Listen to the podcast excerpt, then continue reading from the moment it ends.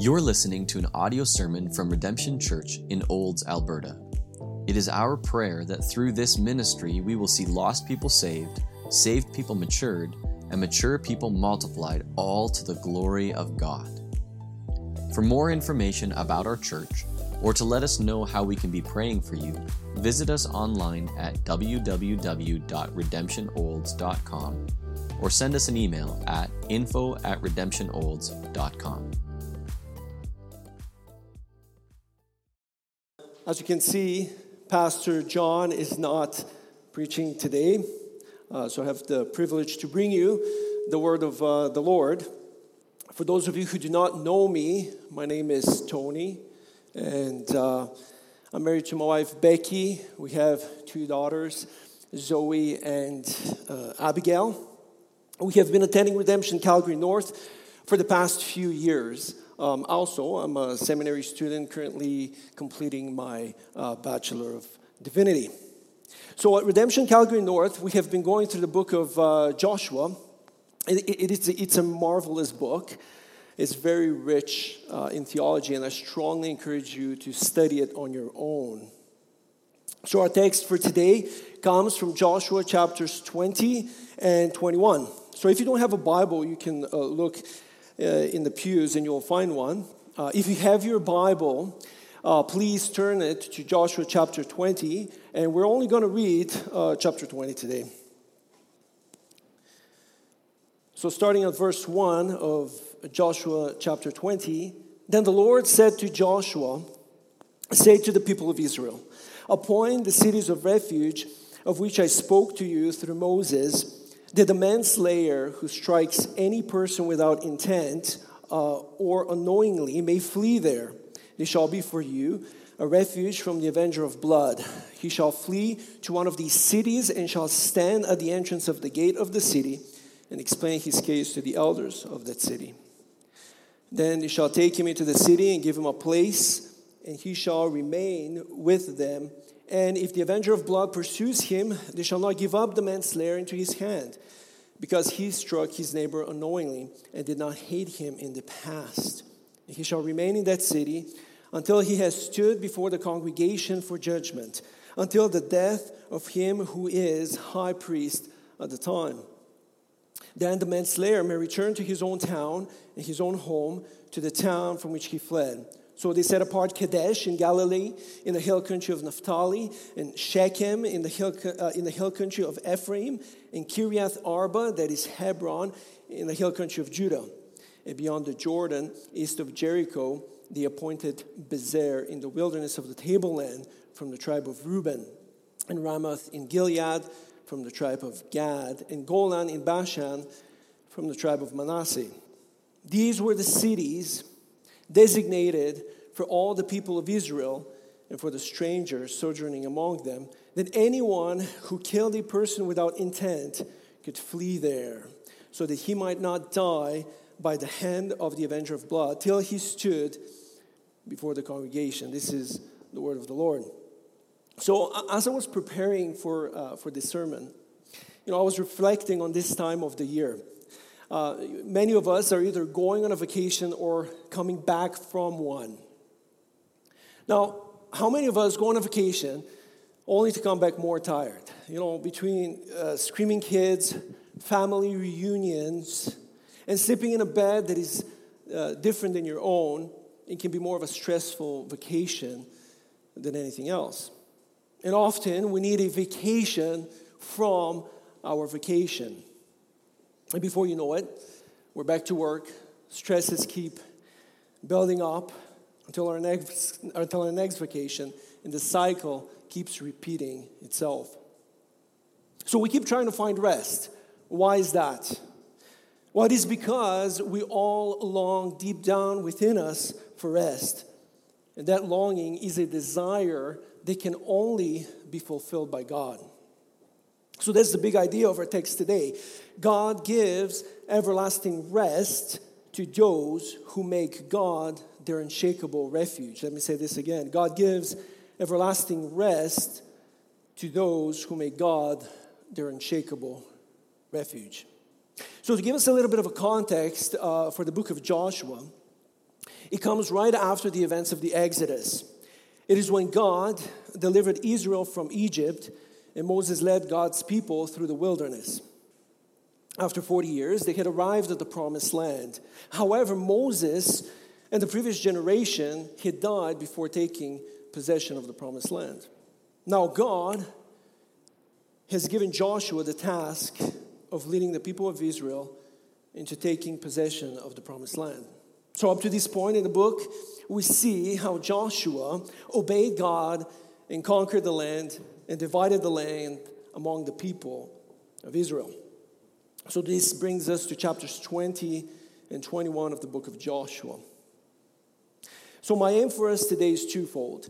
One, I want us believers to grow in our understanding of the refuge we, uh, we have and the rest we have been given in Christ. Two, if you are here today and do not believe in Jesus Christ as your Savior, I want you to know that rest is available to you as well. And the way you receive that rest is by making Christ your refuge. But before we go any further, let's bow our heads in prayer. God of heaven and earth, I thank you for your word. You are a faithful and merciful God. Please speak through me as I bring your word to your people.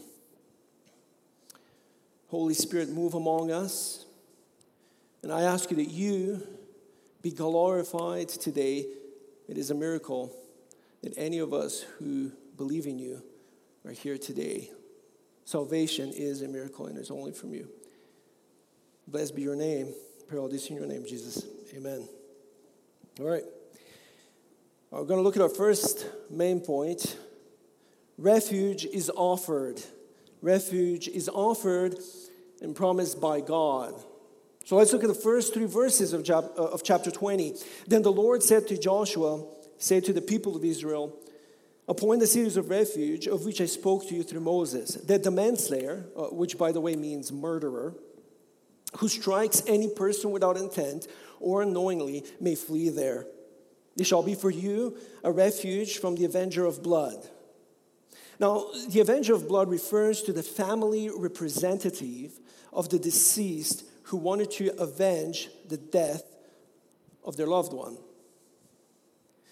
And we see here that it was the Lord who initiated the fulfillment of this promise. He said to Joshua, Appoint the cities of refuge as promised to Moses. It is God who made sure to remind Joshua about the promise. And if we look at the word of God, this promise was told in Exodus 21, verses 12 to 14, Numbers 35, 6 to 34, Deuteronomy 4, 41 to 43, and Deuteronomy 19, 1 to 13. The point here is that God likes to remind his people about his promises. And it was God who ensured that this promise became a reality. I mean, after all, if you look the preceding 19 chapters of the book of Joshua, it is God who fulfilled all the promises that he had made to Moses. So there's a reason why the Bible records the fulfillment of this promise. It is so that we remember and see that God is faithful to fulfill what he promised to his people. So, in the same way that our credit history gives us confidence and gives confidence to the bank that we can apply for a mortgage or a credit card, God's perfect record of faithfulness gives us, his people, confidence that God will continue to be faithful and fulfill all his promises made to us in his word. So God has fulfilled, is fulfilling, and will fulfill all that he promises. Now, you don't need to turn there, but in Numbers 20, uh, 23 19, this is the same book where God made the promise to Moses regarding these cities of refuge, we learn that God cannot lie, He cannot change His mind. If He makes a promise, He will and must fulfill it. God is faithful. He's all powerful, and no one can stop him from accomplishing his plans. Listen to what Job 42 2 tells us. I know that you can do all things, and that no purpose of yours can be thwarted. And Psalm 115 3 also reminds us our God is in the heavens, He does all that He pleases. Now, this should give us great confidence as we read the promises of God in His Word.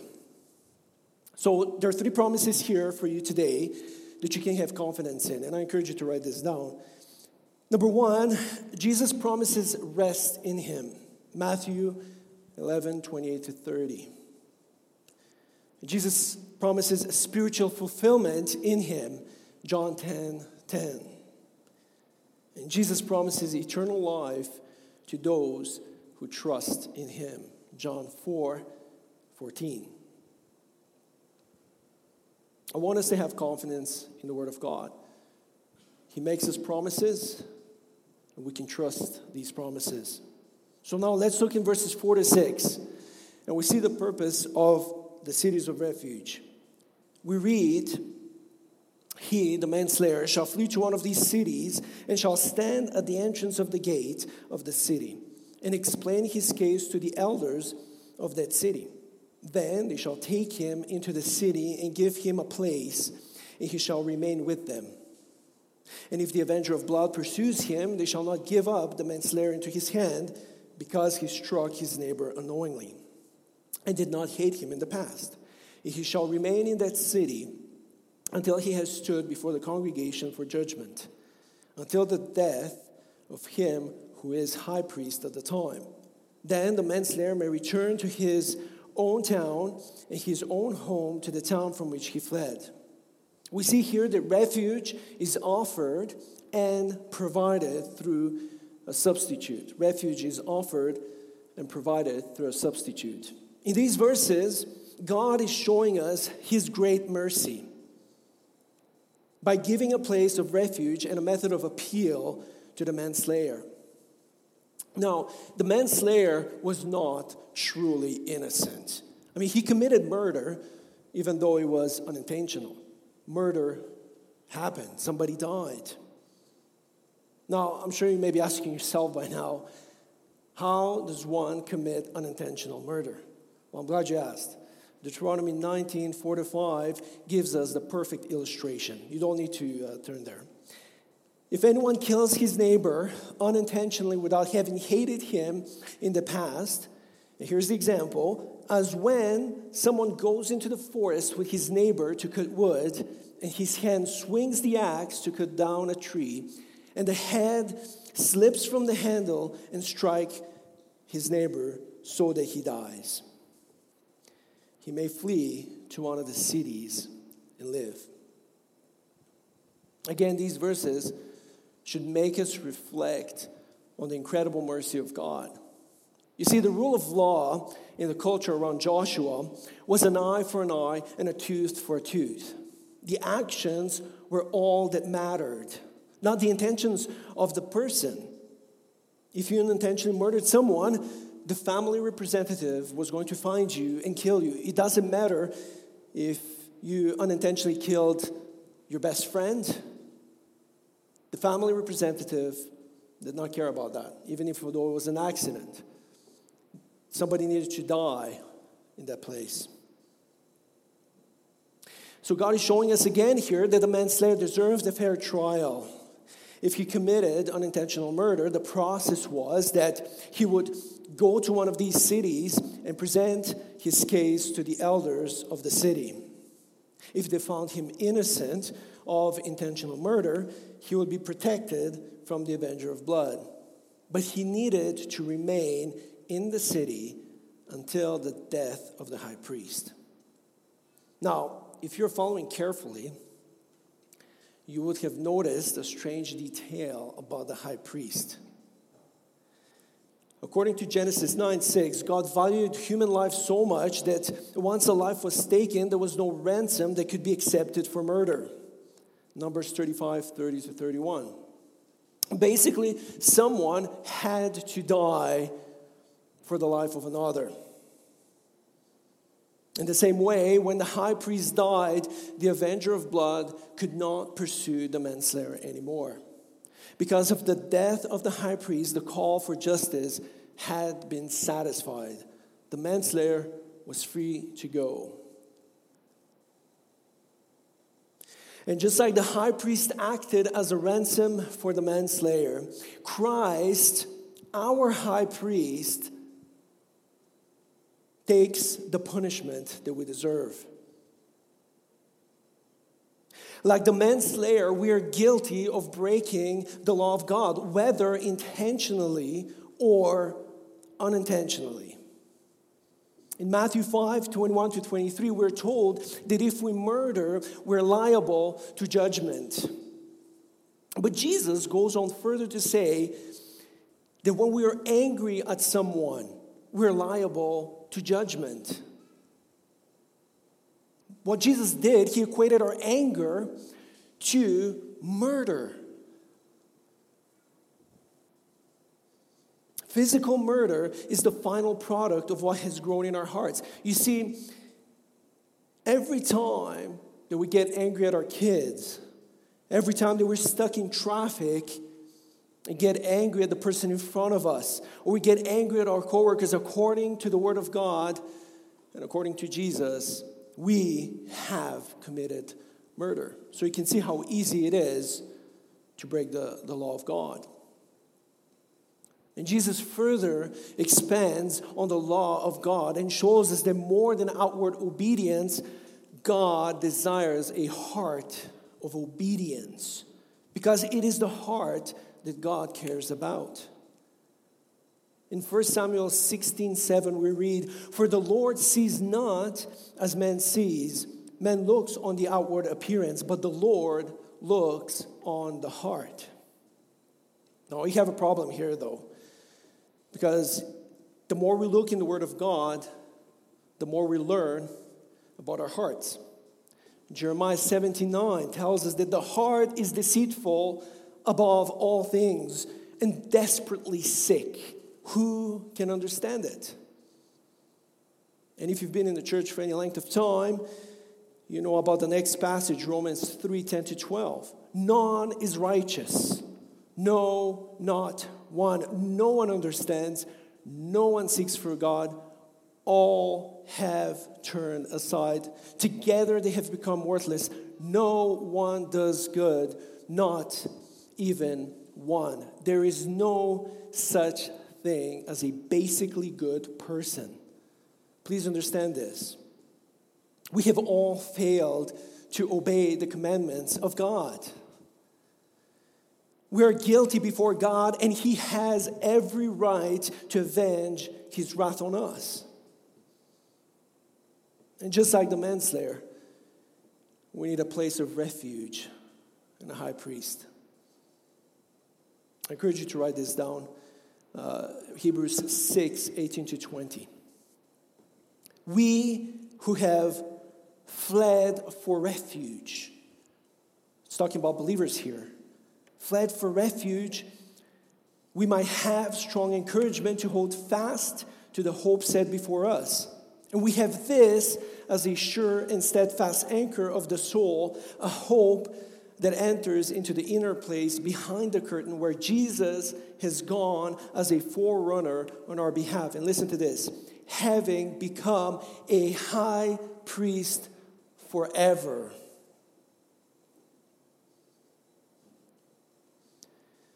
And Romans 5 9 guarantees us that since we have now been justified by Christ's blood, how much more shall we be saved from God's wrath through him.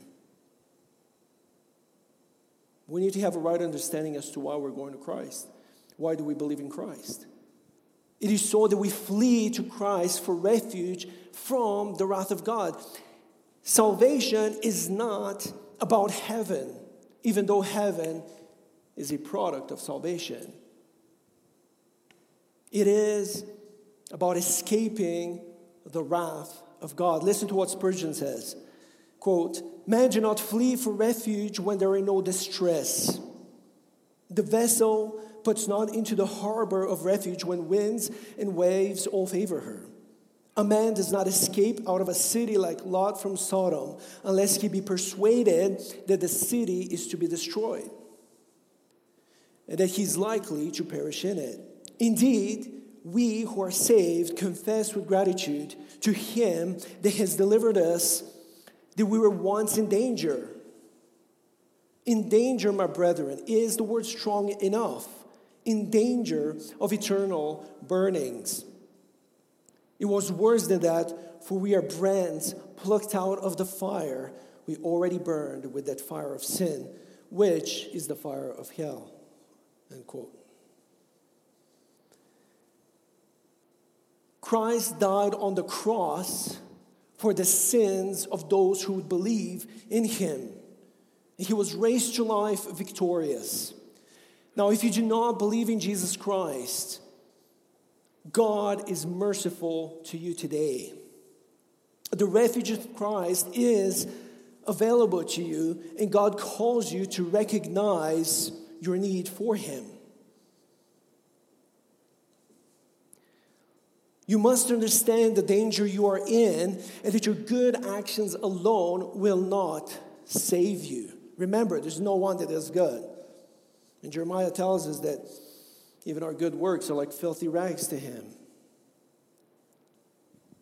You must repent of your sins and believe in Jesus Christ as the perfect sacrifice for you, and that He is your Savior from the wrath of God. Now is the time of salvation. Now is the time for you to repent, not tomorrow. The Bible tells us very clearly we do not know if tomorrow we will live. We don't. There's no guarantee that we will live till the end of the day today. So please do not harden your hearts and repent and believe in Christ. Now, to those of us who believe in Jesus, who have placed our rest in Him and our refuge, find refuge in Him, Just like Spurgeon said, we must be filled with gratitude toward God who delivered us from our sins and his judgment. If you, as a Christian, are not living a life filled with gratitude toward God, maybe, just maybe, you have not recognized what Christ has saved you. From eternal damnation, God's judgment. Now, I know the past two years have been very difficult for all of us. With COVID, churches being shut down, we couldn't gather together. There were broken marriages, drunkenness, addictions, failed businesses, financial difficulties, health problems, you name it. Yet, we are called to give thanks in all circumstances. For this is the will of God in Christ Jesus for you. So when you are in these worst possible situations, if you have repented of your sins and placed your faith in Christ, you are blessed beyond measure. Psalm 32 1 tells you, Blessed is the one whose transgression is forgiven, whose sin is covered. Please let that fill you in all circumstances fill you with gratitude and repentance. So, Christ is a permanent refuge for you if you believe in Him. Now, let's look at verses 7 to 9. Refuge is offered, and it is in proximity. Refuge is offered, and it is in proximity. In verses 7 to 9, and I'm not going to read these verses, we see that the congregation of Israel set apart six cities to be used as the cities of refuge. Now, just like a city planner uh, would strategically place gas stations and rest stops along stretches of highways, these cities were strategically placed uh, throughout the promised land. Basically, no matter where you were, you were, all, you were only uh, a day's journey away from these cities. Again, what is highlighted for us here is God's mercy. God made sure that the manslayer had many opportunities to flee to one of these cities. And I want you to know that God shows us His mercy not only once, but over and over and over again. And that is why the writer of Lamentations can easily say, The steadfast love of the Lord never ceases. His mercies never come to an end. And there are new every morning. Great is your faithfulness. And like the cities of refuge, God's mercies toward us are many and readily available and near to us. Psalm 34 18 tells us that the Lord is near to the brokenhearted and saves the Christian spirit. The mercy you find in Christ as you take refuge in Him from God's judgment isn't something we experience just one time. And many of us have this faulty view that once you're saved, that's it. We experience God's mercy every single day. And that same mercy we experienced at our salvation is available to us as we fight against the devil, the temptations of this world, and our own flesh. Remember, I told you that you can trust the promises of God, right? There's a promise for you here in 1 Corinthians 10 13. No temptation has overtaken you that is not common to man, and that God is faithful. He will not let you be tempted beyond your ability, but with the temptation, He will also provide the way of escape that you may be able to endure it.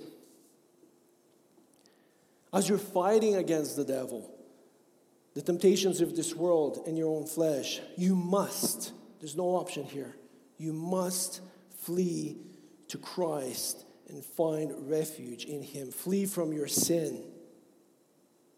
Philippians 4 6 tells us not to be anxious about anything, but in everything by prayer and supplication with thanksgiving. Let your request be made known to God.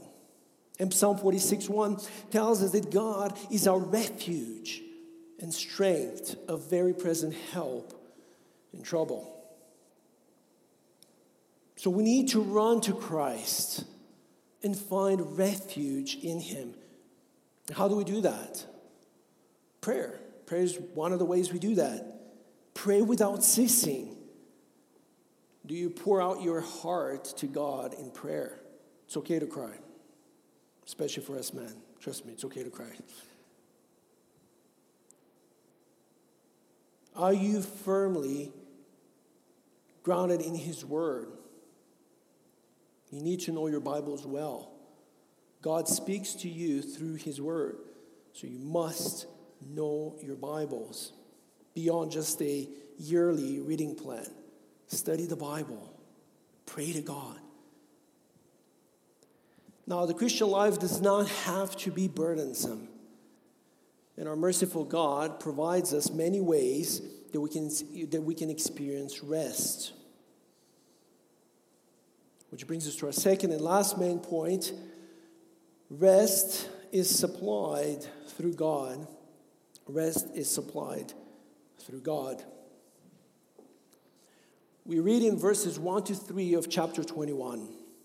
Then the heads of the fathers' houses of the Levites came to Eleazar, the priest, and to Joshua, the son of Nun, and to the heads of the fathers' houses of the tribes of the people of Israel. And they said to them at Shiloh in the land of Canaan, the Lord commanded through Moses they will be given cities to dwell in, along with, the pasture, with their pasture lands for livestock.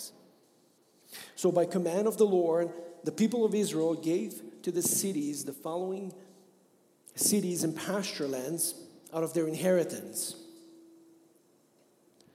The Levites here were the priests of the congregation of Israel. Their main duties were to teach the people of Israel the commandments of the Lord. And we also see here that the Levites came to Joshua and Eleazar and reminded them of the promise that God made to Moses in Numbers 35 1 to 8. The promise was for the Levites to receive 48 cities and pasture lands from the land that was distributed to the people of Israel. The Levites asked for what was promised to them in verses 3.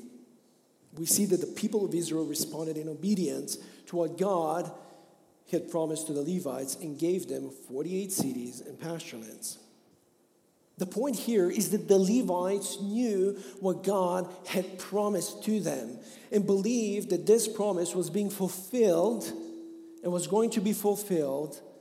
And they took the initiative to ask for their cities and pasture lands. They were asking for what they needed to perform their priestly duties. Now, just like the Levites, we must ask God to give us that which He has promised to us. But in order to do that, we need to be people of the Word. Jesus tells us in John 15, 7, if you abide in me and my words abide in you, ask whatever you wish, and it will be done for you. Now, let me stop here for a second. Does that mean that you're going to have your guaranteed healing here today? That everything will go well? That you will never have any tribulations and any problems? That all your relationships will be restored? Absolutely not. This is not what this text means. What it means is that we need to have a right understanding of God's word in context.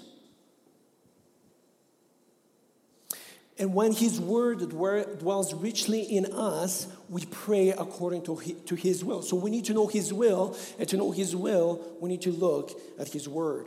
And then our prayers become powerful. Why? Because we are praying for things that God wants to answer. Not every single prayer that we pray, God will answer. So we must pray according to His will. And I encourage you to write this. Here's an example. It is God's will that you give thanks to him. 1 Thessalonians 5:18. It is his will that you do good works.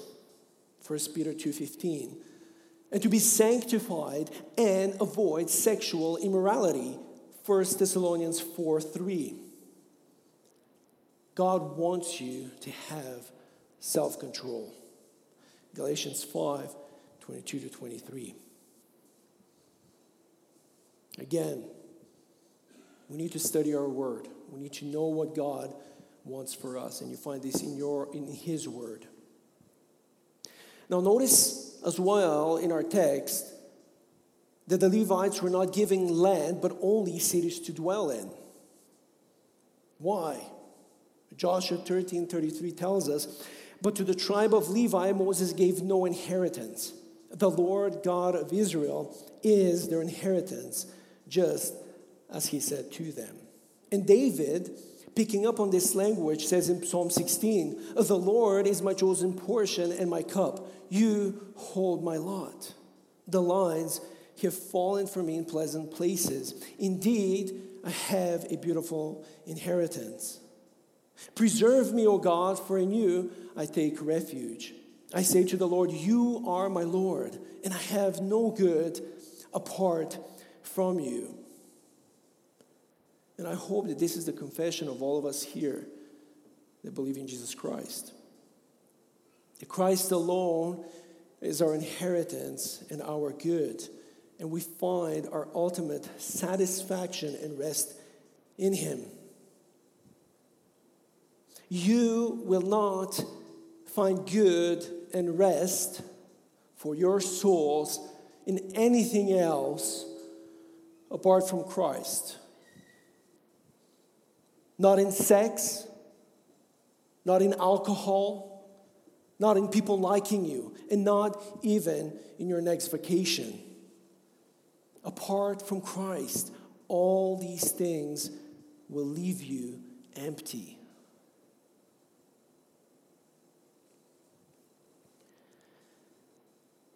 If you are burdened by your sins today, listen to what Jesus tells you in Matthew 11 28 to 30. Come to me, all who labor and are heavy laden, and I will give you rest. Take my yoke upon you and learn from me, for I am gentle and lowly in heart, and you will find rest for your souls. For my yoke is easy and my burden is light.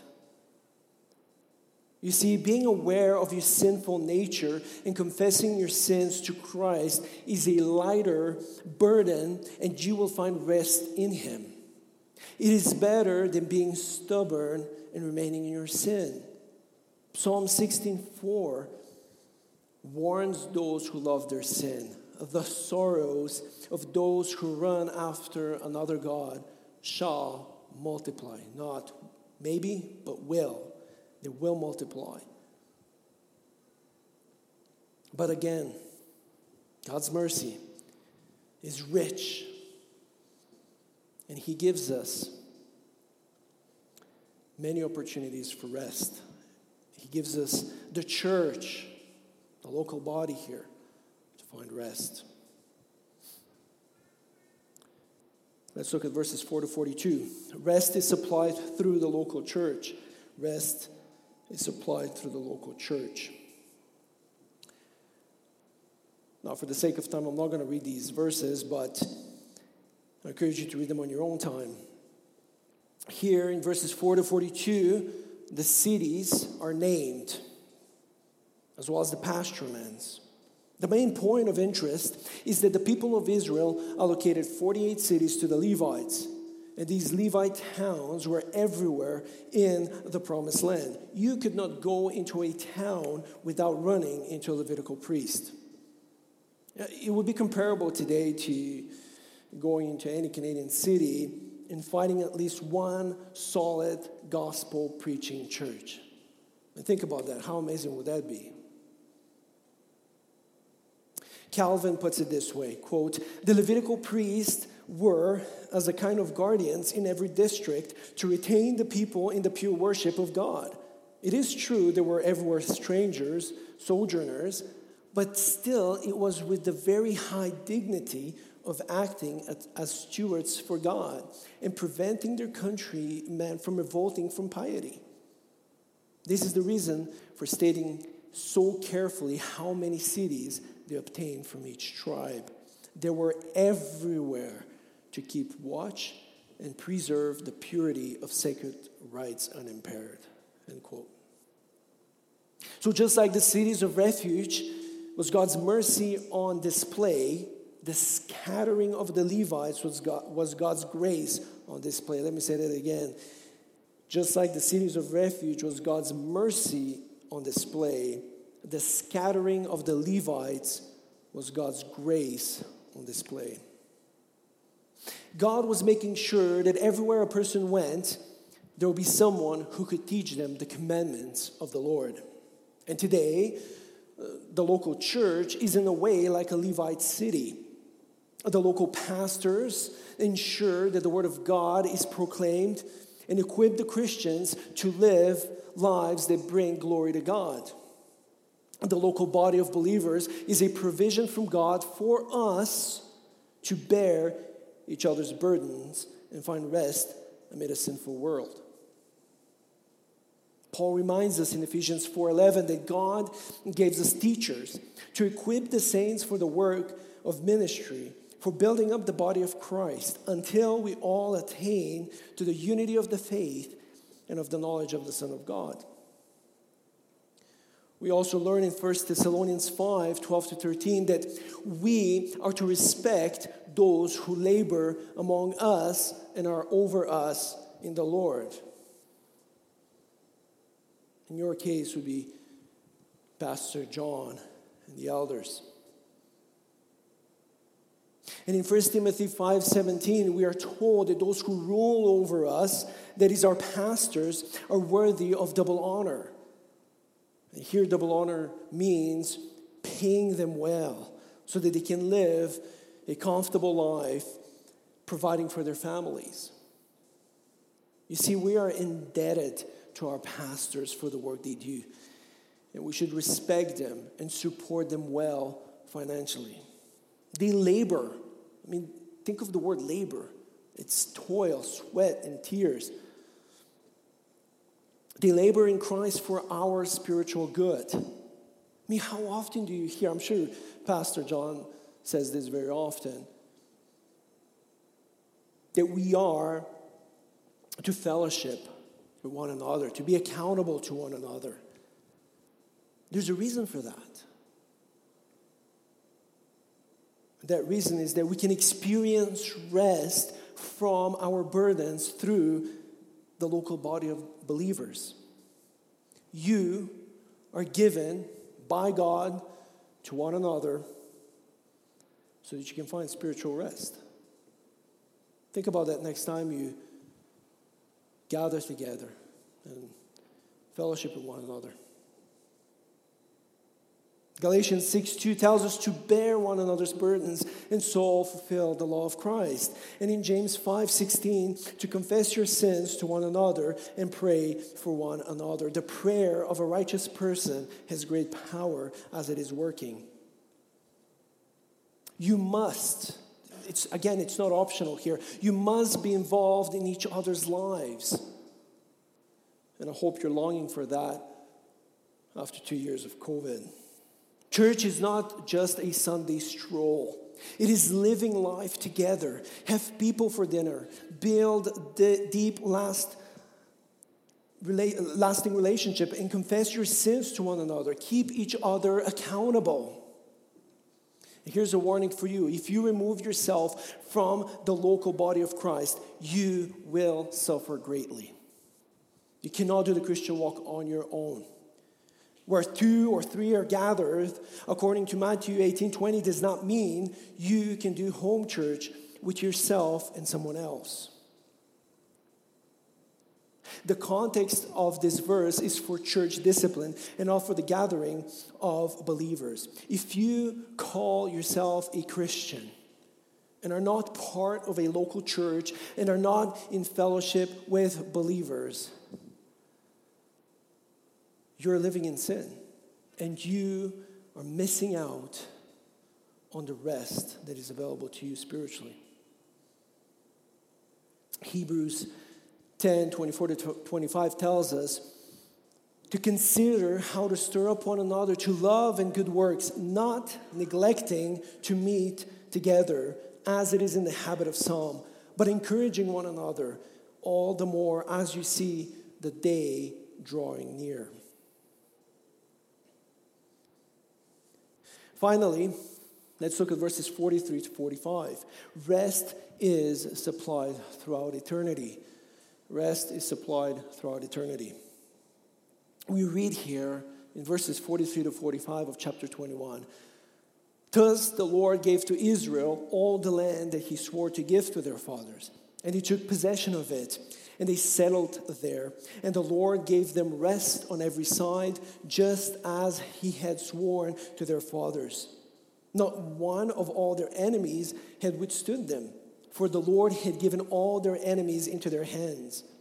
Not one word of all the good promises that the Lord had made to the house of Israel had failed.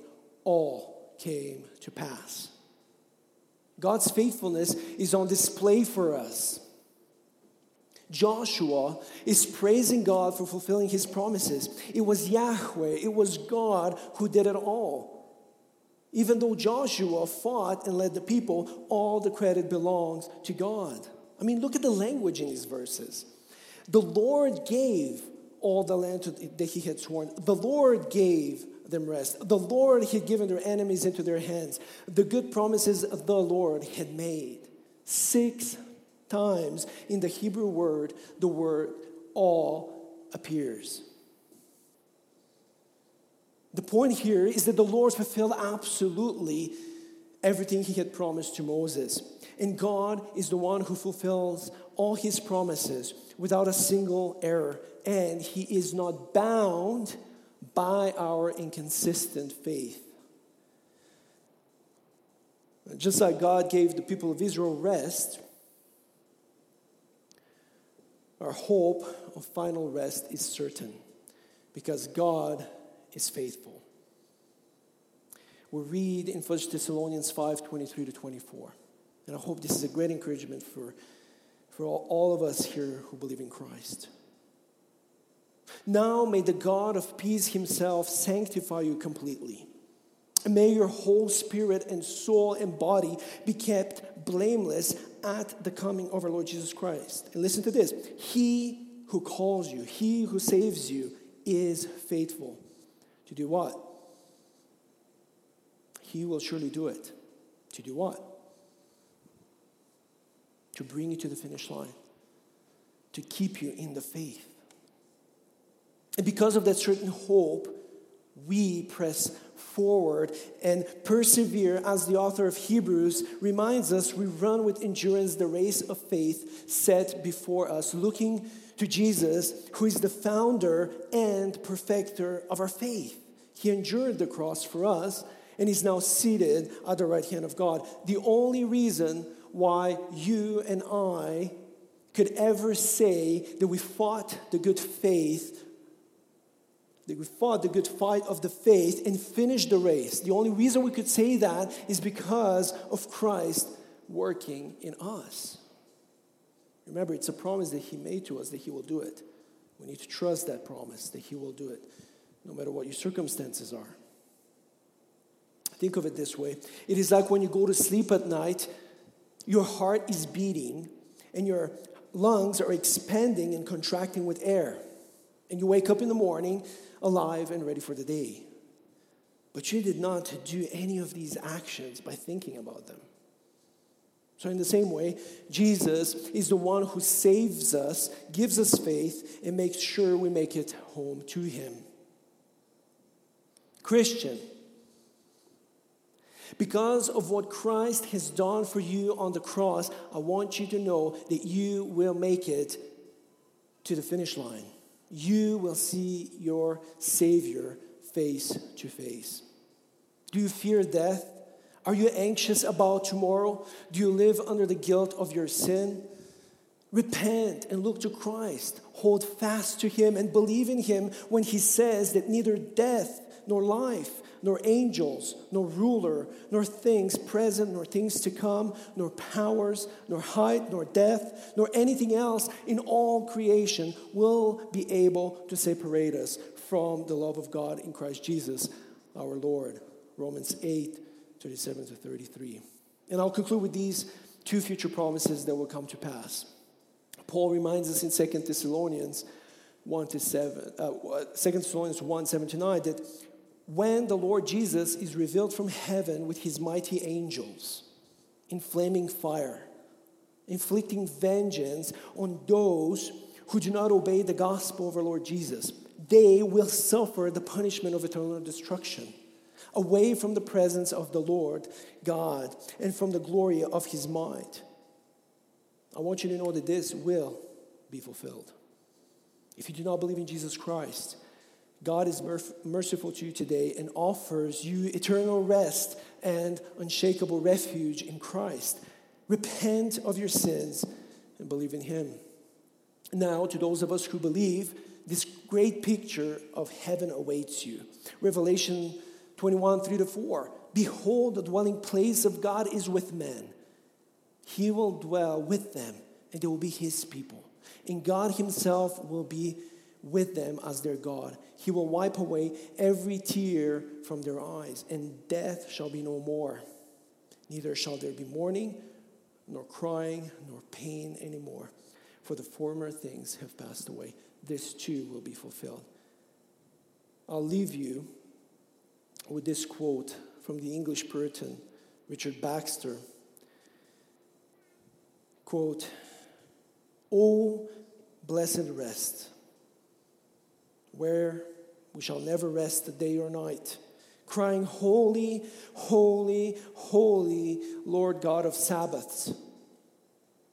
When we shall rest from sin but not worship, from suffering and sorrow but not from happiness. Oh, blessed day when I shall rest with God, when I shall rest in the arms and bosom of my Lord, when I shall rest in knowing, loving, rejoicing, and praising when my perfect soul and body together shall in these perfect actions of knowing perfectly enjoy the most perfect God. When God also, who is love itself, shall perfectly love me. Yes, and rest in his love to me as I shall rest in my love to him. And rejoice over me with joy and singing as I shall rejoice in him.